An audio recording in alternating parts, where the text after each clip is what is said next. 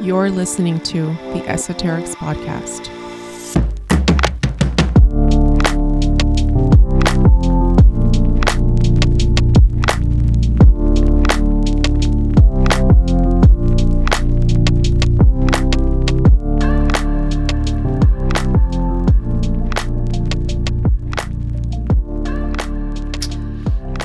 Hey everybody, this is uh, Joe and this is Fioraliz. We are we're bringing you this uh, special short little blip just in time for the eclipse today.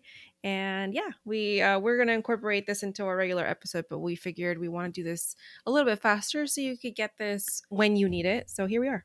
Yeah, here we are. So we're going to talk a little bit about the eclipse, and um, and then Fioraliz pulled a card for us. So um, use this to take advantage of this eclipse energy coming.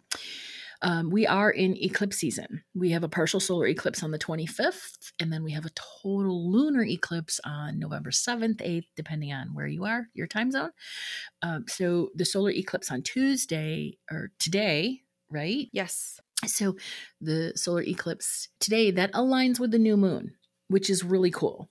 And um, I have learned from various astrologers to just forego any moon practices, any ceremonies, any of that on an eclipse or during an eclipse, and just to be aware of the energy that you can experience. The energy is just really intense.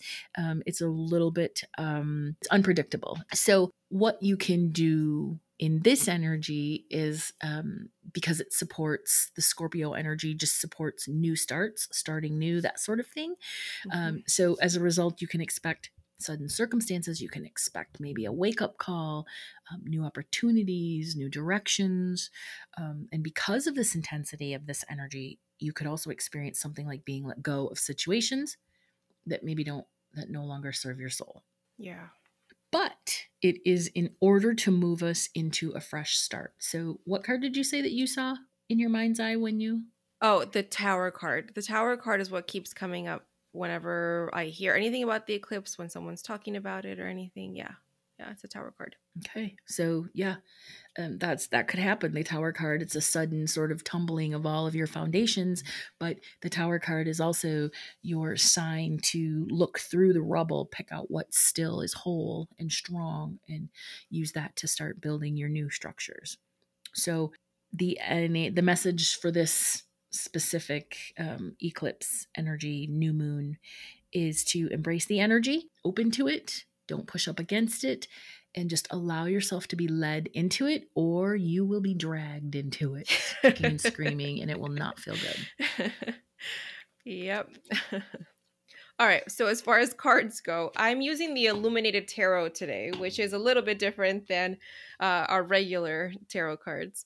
This is, I pulled the Queen of Diamonds, which is also known as the Queen of Pentacles for standard tarot decks. According to this, uh, it says a bond between the internal and external, look into mastery, not control of nature. So what we think this is, is that this is a time for people to go inward, take a note of what is working and what is not. Um, don't try to f- fight what's coming. Just let, allow yourself to really look at things, maybe from an outside perspective, because it's so easy to be blinded by our, you know, put our put up our blinders and just focus on what we've always known, or the way we've always known things to be, the way we've always known things to work. But to be open to knowing that things can change and things can evolve, and sometimes an ending to something can be a beautiful start of something new. Yes, yes, absolutely, wonderful. Yeah, yeah. All right. Well, hopefully this was helpful. I, yes. Uh, yeah, this was fun too. Fun little blurb. Yeah, thank you guys. All right. Bye. Bye. Charlie!